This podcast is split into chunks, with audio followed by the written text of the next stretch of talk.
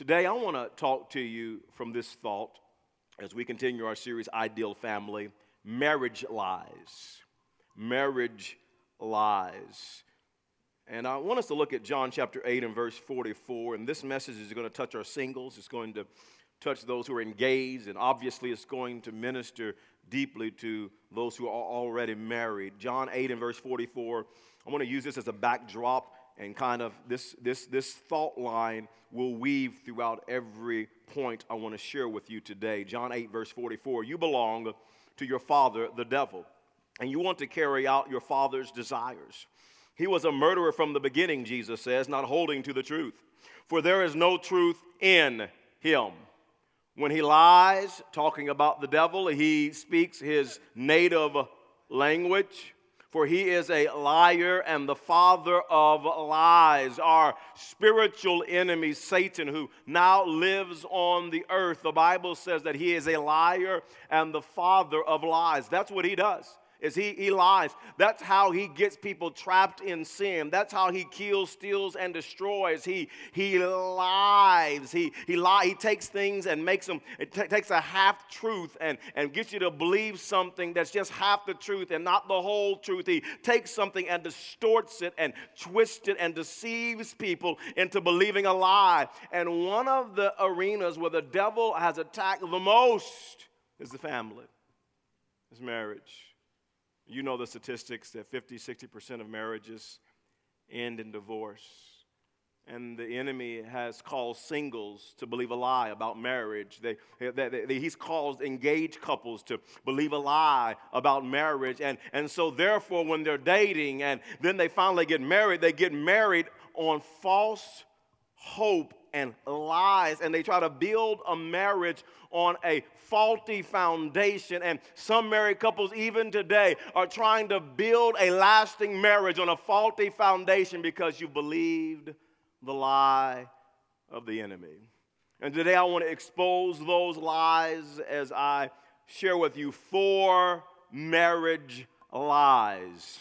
Number one is this love is a feeling first lie the enemy would want you to believe that love is a feeling. And so many people buy into this lie. You know, you hear people say things like, I feel madly in love with you. I, I love how I feel when I'm with you. I, I get goosebumps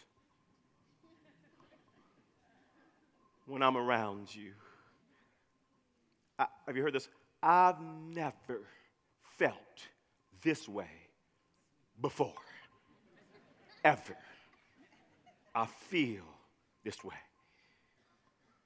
Or the old song says, You make me feel,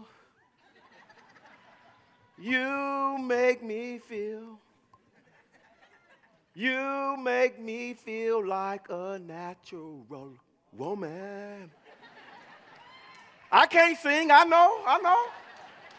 I know I can't sing. But you make me feel, you make me feel like a natural woman. And that's how people enter relationships, you make me feel. You make me feel. That's to last 32 seconds, girl. Go ahead and get married. Just get married. That's a pretty song. It's, it's inspiring. It'll give you goosebumps up and down your spine. But that's not love. Love is not a feeling. Love, listen, love will have feelings. Love will, will have emotions, but love is not a feeling. Love is way deeper than that. It, it, it involves commitment. Can I tell you? Love is an action. All of our note takers, write that down. Love is an action let, us look at biblical love today for, for a quick moment. The Bible says in Romans chapter 5 and verse number 8, it says, But God demonstrates his own love for us in this. Because love is not a feeling, it is something that's demonstrated through action. You can't say, I just feel in love. Well, let me see your action. And God demonstrates his own love for us. How? While we were still sinners, Christ died for us. He sent his son to die on the cross for us. That's love. Love is action. There's always a demonstration. John chapter 3 and verse 16. For God so loved the world that he felt.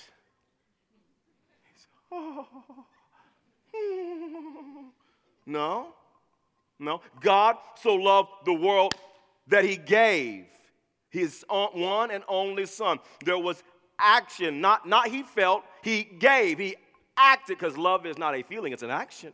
1 John chapter 3 and verse 16 says, This is how we know what love is. We feel it in our hearts. Nope. No, scripture says this is how we know what love is. Jesus Christ laid down his life for us, action, and we ought to lay down our lives for our brothers and sisters. 1 John 3 and verse 18 says this Dear children, let us not love with words or speech. You know, I love you. I've never felt this way before. He says, No, don't love like that. That's not love with speech and words and feelings and, and emotions. It's, it's, it's way deeper than that. He says, But with actions and in truth. Love is an action, not a feeling. You don't feel your way into acting, you act your way into feeling. People say, Well, I don't feel, I just don't, I don't feel like doing that. I don't feel like saying that. I don't feel like being there. You got, you got it all wrong.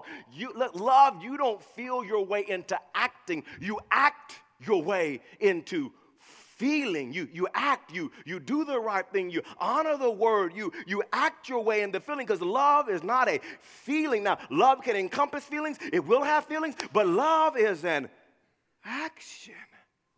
What does love look like?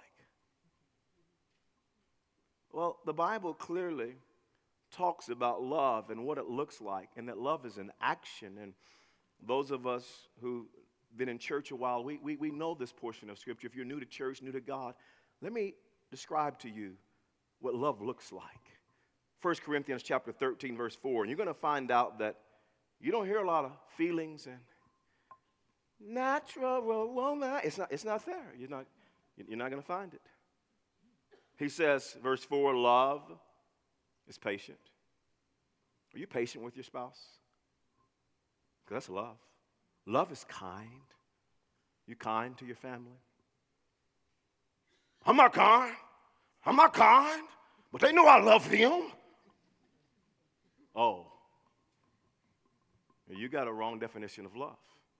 You, you believed a lie. You think love is how you feel in your heart. Love is an action, love is kind. It does not envy. It does not boast. It is not proud. In other words, love is not arrogant. It's not prideful. Love doesn't come home, know who I am. I'm here. No, no, love's humble. Not boastful, proud. The Bible says, verse 5, it is not rude. You rude to your spouse? They know I love them. No, no, no, no, no, no. You think you bought the lie. You think love's a feeling. It's, it's not rude. It's not self-seeking. Love doesn't say it's about me. It's about what I want. It's all about me. No, no. Love, love is an action, and it is not self-seeking. It is not easily angered. I mean, know I could preach right there a long time. Come on now.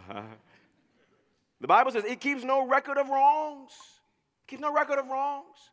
Know, oftentimes in marriage, you know, people get hysterical. I would ask how many of you are married to a spouse that gets hysterical from time to time or all the time. I would ask for your hand to raise to show, but don't do that because when you get in the car today, they'll get hysterical. So don't do that. And sometimes in marriage, the problem is a person gets hysterical, and oftentimes the problem is the couple, they always get historical. And they're always throwing up the past. Last month and last year, and you remember what you did when we got married 52 years ago? and the Bible says love, it's an action. It keeps no record of wrongs. Love does not delight in evil, but rejoices with the truth. I mean, love is about truth and getting to the truth and living by truth. The Bible says it always protects. Do you protect your spouse? Do you protect your marriage? Do you protect your vows? Do you protect your family? Because love always protects. It always trusts. Are you building trust? Are you working on trust? Are you establishing the foundation of trust? Are you protecting the trust in your marriage? It always trusts. Love always hopes. Come on, love always believes it's going to get better. Come on, we, we, may not be, we, we may not be where we want to be today in our marriage, but it's going to get better because love hopes. And this year is going to be better than last year, and uh, the, the, the, this week's going to be better than last week. It always hopes. And the Bible says love always perseveres. It's an action, it always perseveres. In other words, we're going to make it. We're going to stick this thing through and stick it out. We're not quitting. We're not giving up. Divorce is not an option. I've told Tiffany, baby, if you move back home to Nebraska with your family, I'm coming with you. Come on, y'all got to find a new pastor. I'm gone. I'm gone. That's my girl. Always perseveres. Love is not a feeling, it's an action. Number two is this there's another lie the enemy gets people to believe, singles, engaged, married people, and that is this marriage is for my happiness. It's for my happiness. And people really believe that. You hear people say things like, I'm not going to stay in this marriage because I'm not happy. Well, one day, one day I'm going to get married. I'm going to get married when I can find somebody who will make me happy. Well, I, I'm getting a divorce because I deserve to be happy. And, and I, I'm just not happy anymore.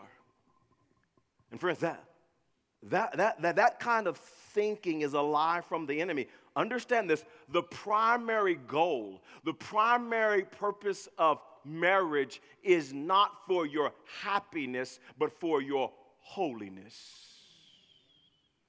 Let me take it a step further because there's a misnomer, there's some, some, some, some faulty thinking, there's some deception when it comes to the Christian life.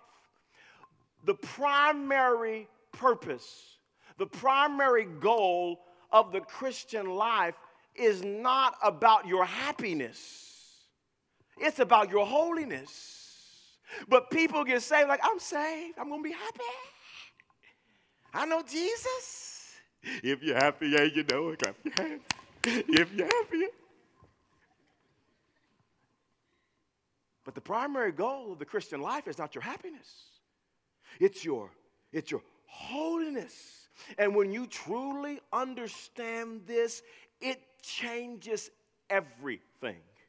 See, the Bible says in Romans chapter 8 and verse 29, this is just one example, and there are many examples of this in Scripture that the primary purpose of the Christian life is for, is for holiness. The Bible says, For those God foreknew, He also predestined to be conformed. Notice that word conformed to the image of His Son that he might be the firstborn among many brothers and sisters. Here's what scripture is teaching us. When God saves us from our sins, his primary goal for our lives is to conform us into the image of his son, Jesus Christ. We get saved, and those who God predestined for salvation, he did it for them to be conformed into the image of his son. Not happiness, but holiness.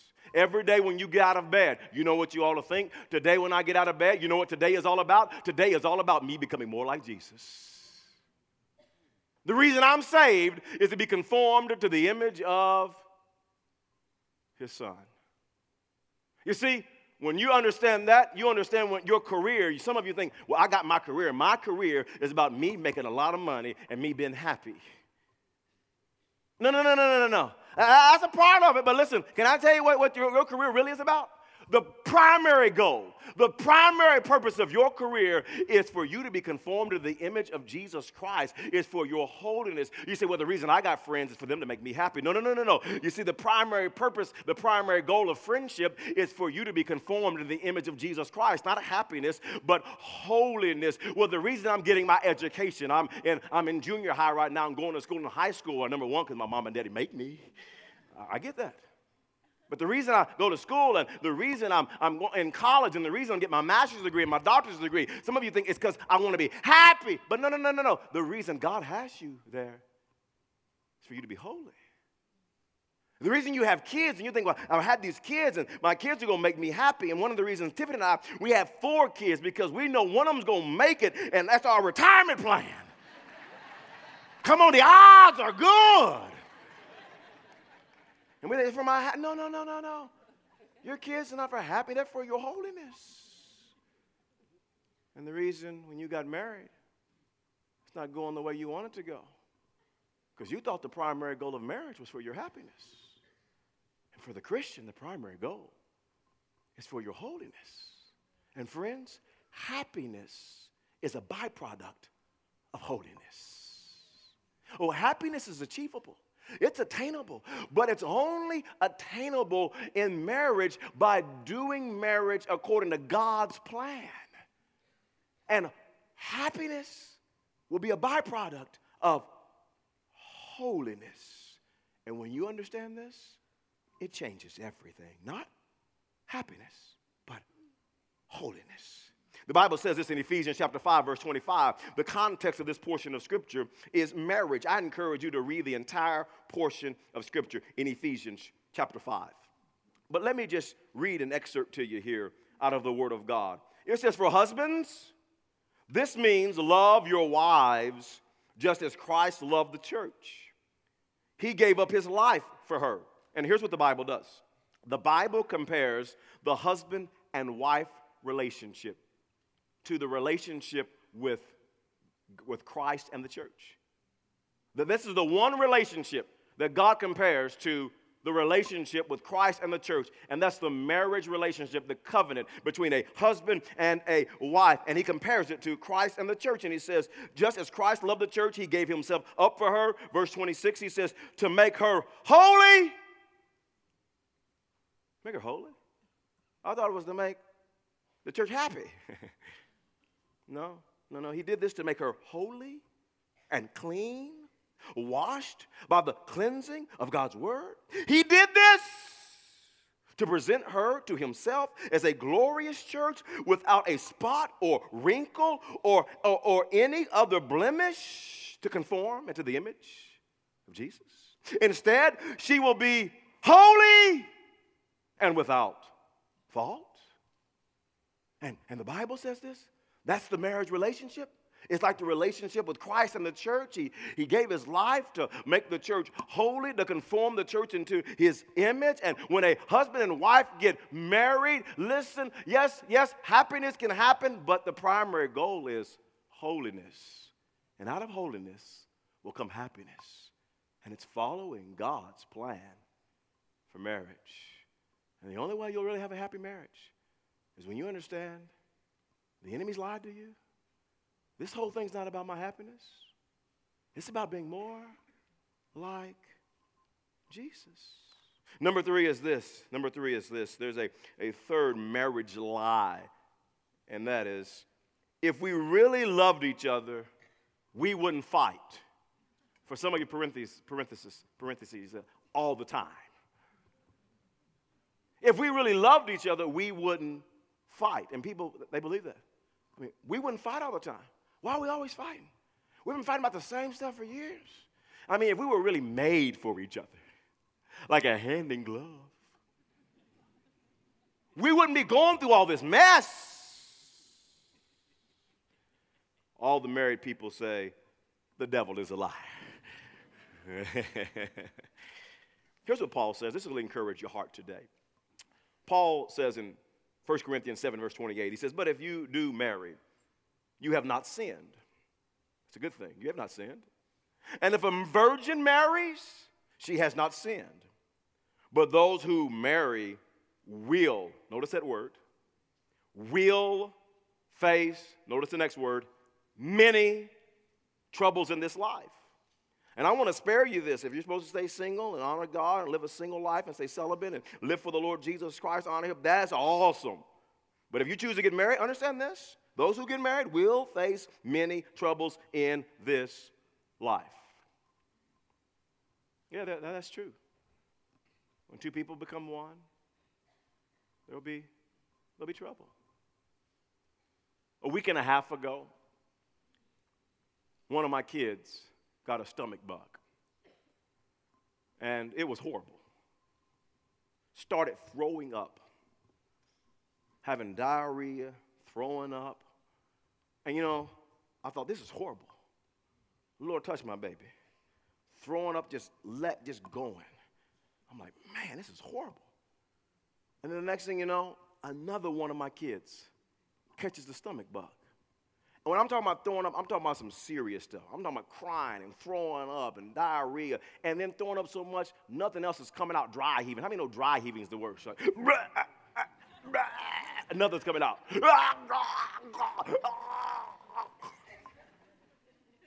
Lord, touch my children. Touch them. And I'm kind of one of those, I just kind of stay away. I'm just, I'm weak. I'm weak. I don't do hospitals good. I don't do nothing like that good. I walk in a hospital and somebody trying to see somebody, I will pass out. I'll be like, oh, just, that's really, I, that's happened. I just, I don't do that throw up. I just, I just, I don't do that stuff. I get weak. Next thing I know, a third kid.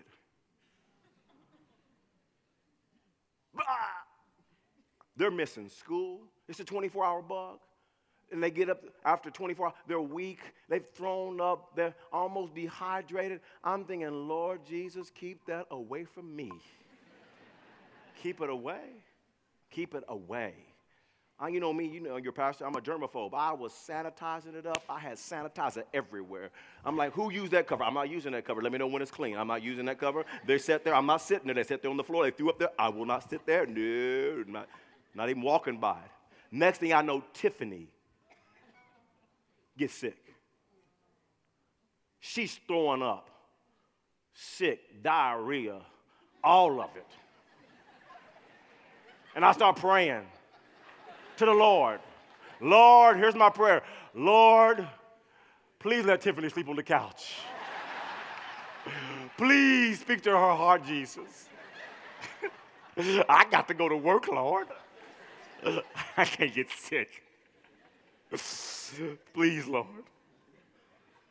I'm sanitizing it up. Four out of the six family members are sick.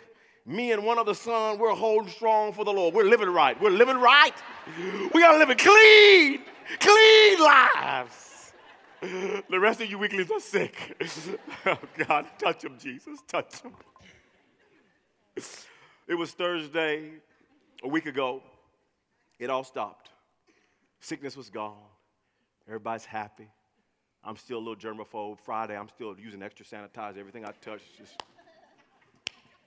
I'm not gonna get sick, you know. Friday's gone by Saturday. Ooh, it's good. All right, Saturday. I'm a little bit, little bit, little bit more lax. Not all the way, just a little bit. Then comes Sunday. Last Sunday was good. I'm like, okay, it's good. Everything's great. Man, we, man, this thing's gone. It is gone. I'm good. I get a little bit more relaxed. And then Monday comes. I get home late Monday night from a meeting. I'm thinking it's good, man. This thing hadn't touched anybody since Sunday. I plop down on the couch, you know, instead of going, hey, has this blanket been washed? Has this been washed? You know, I'm like, it's good, it's good, it's clean.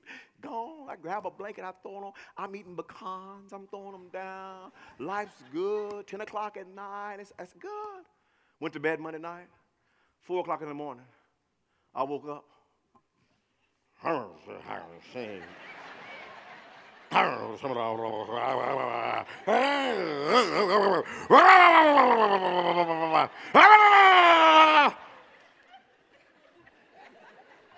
I get to the bathroom. I'm dizzy. I'm sitting down in the toilet. Oh, a diarrhea.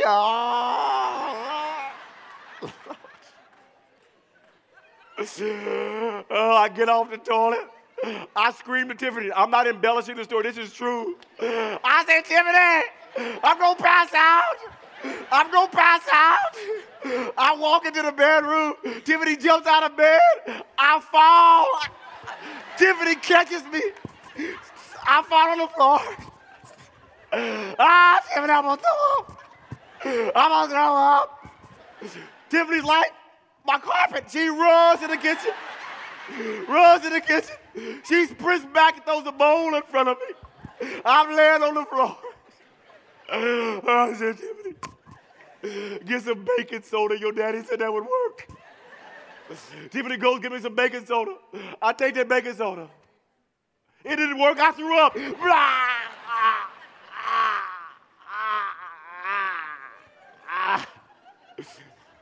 I was in bed all day until three o'clock. I never had this happen before. It was coming out of both ends at the same time. I'm on the toilet.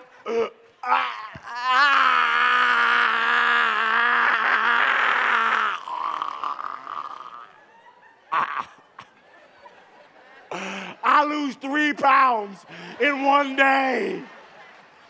All because I got a family. Trouble. Lord, I got married. Amen. Sometimes it's like that with finances. Blah.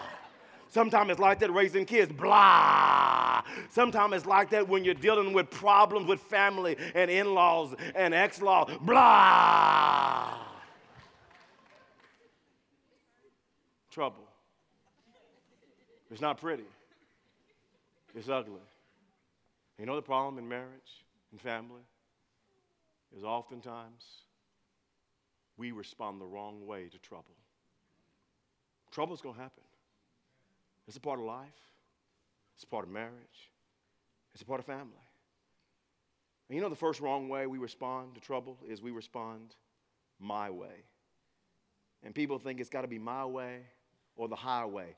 I'm going to be right. I'm going to be right. And how many know in marriage you can be right and still be wrong? A second wrong way to respond in marriage is no way. And this person runs away from conflict. This person, they just want to pretend like it doesn't exist. I know we had issues last night, but this morning, we're just going to act like it doesn't exist. No way. The third wrong way to respond to, to trouble, to problems, to dilemmas in marriage is your way.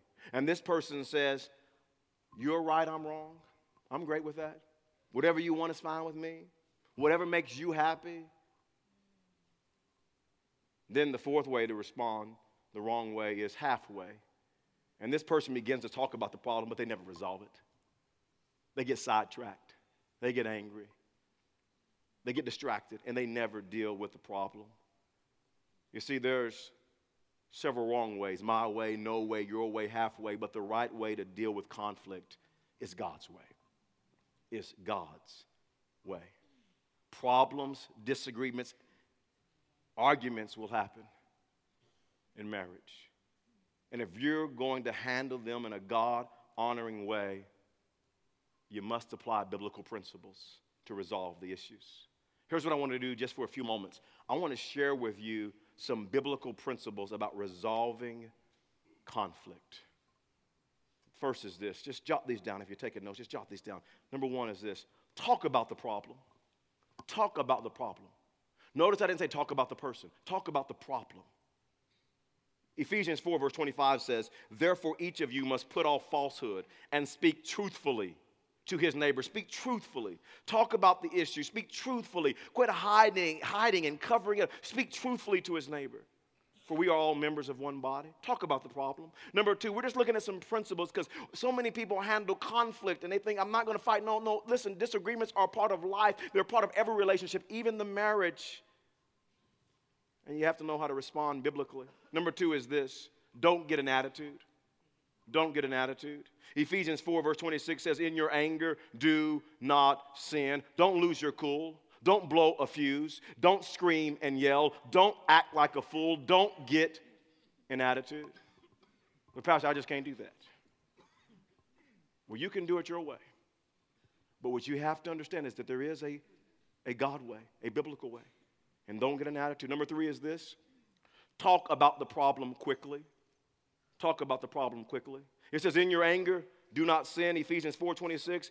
Do not let the sun go down while you are still angry. Deal with it quickly. And so many marriage problems, they just get bigger and bigger and bigger because we don't deal with them quickly. Some of you are fighting things and dealing with things from weeks ago, months ago, years ago that have never been resolved, and tension has just mounted, and, and there's been more separation and disconnect because you've never dealt with the problem. And the Bible says, deal with it quickly. We're just looking at biblical principles. Pastor, I'm not going to do that. I'm not bringing that stuff up. You can do it your way. But you have to understand there are some biblical solutions on, to resolving conflict. Number four is this listen, listen, listen. James 1, verse 19 says, My dear brothers, take note of this. Everyone should be quick to listen, slow to speak, and slow to become angry. Quick to listen. You know, one of the things we all have to do is learn to listen to our spouse. I mean, really listen. Not, not listen and think at the same time about our response back, but really listen to what they're going through, what they're facing, slow to speak, instead of just always having to say something. You see, to be biblical, we've got to get our mind in gear before we get our mouth in gear. We've got to learn to listen, listen, listen, listen, listen. Number five is this watch your words. Watch your words.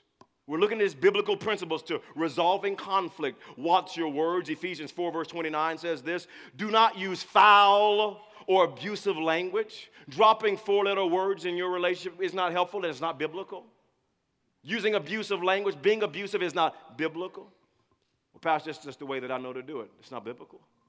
It will not help. It will not help.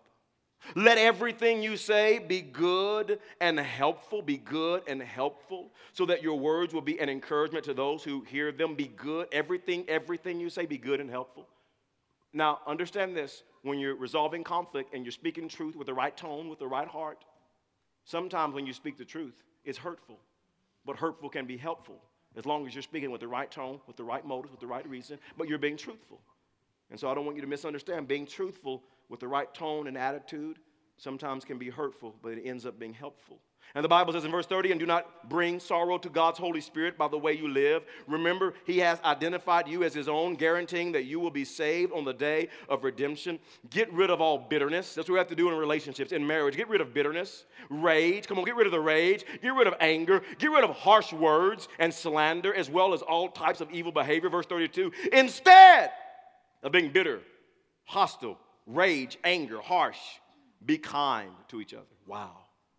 Could this revolutionize a marriage?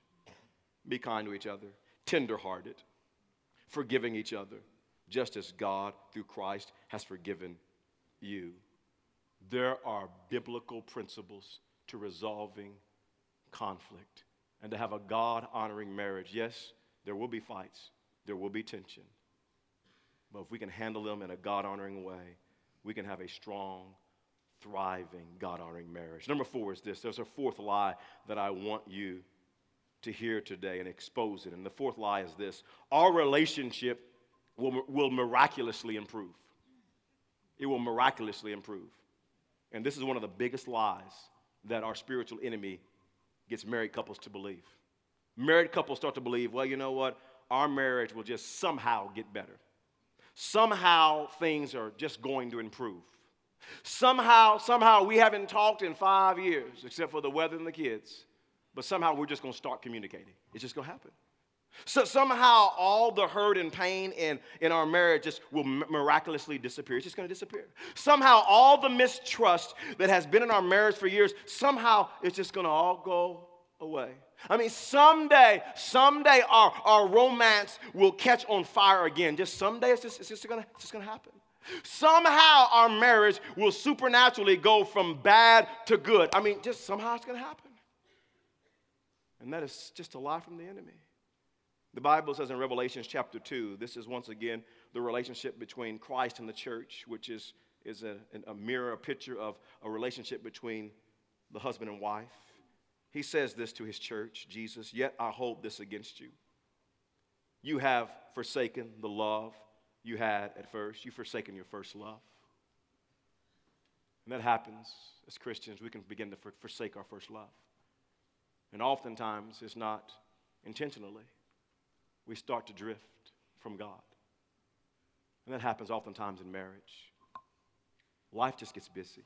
We start pursuing career. We start pursuing raising kids and friends and hobbies and grandkids, and married people begin to drift. They stop investing. They stop doing what they used to do to win their spouse over. They, they stop it. And the Bible says this in verse 5 Consider how far you have fallen. Remember, remember when you used to be on fire for God. Remember how far you have fallen. Remember when you used to serve God wholeheartedly. Remember when you first started dating.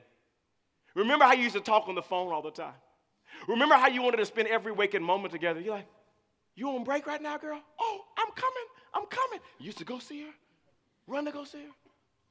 Remember how you used to go on a date and hang out and you couldn't wait. Remember? Remember how you used to talk about everything for hours? Remember how you fallen? And then he says this repent and do the things you did at first. If you do not repent, I will come to you and remove your lampstand from its place. Do the things you did at first. Would you begin to talk again? I'm not talking about talk, but really talk. I'm talking about talk, talk, about real stuff, about what you're feeling and what you're going through, and the pain and the talk, talk. Sir, would you take her on a date again? Would you surprise her, take on a date again? Would you start opening the, the door for her again? You know, you go into places now, you just walk in, door closed. You, oh, I'm sorry, I'm sorry. Come on. Know, like, would you open it for her? Let her walk through? Would you open the car door for her again? Do it today. Well, Pastor, if I do it today, she's, she, she knows I'm doing it just because you said it. Well, that's all right. Feelings follow, follow actions. Come on, would you plan a trip together overnight? Just get away. Go somewhere. Just go. Drive an hour away, 30 minutes away. Drive to the other side of the city and get a hotel and just hang out. Come on, would you do the things you did at first? Tomorrow, all week, would you just text her, text him, I love you. I'm thinking about you. I'm so tired because I've been thinking about you all day long. You're running through my mind. Come on, would you do what you used to do? Come on, would you? Ma'am, ma'am, could you cook a dinner for him? At least once a month, one. No, I'm just saying. I know the microwave works, but would you surprise him with some dinner, some candles lit up? Would you do what you used to do? Come on, come on, ma'am. Would you go to bed without your rollers? Take your moo off? Would you do what you used to do? The Bible says repent and do the things you did at first. Would you go to a marriage conference that we're having this Friday and Saturday? Say, Pastor, that thing costs money. I'm not spending no money on my marriage.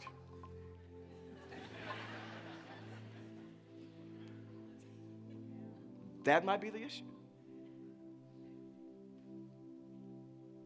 Our marriage would just somehow get better. No, it won't.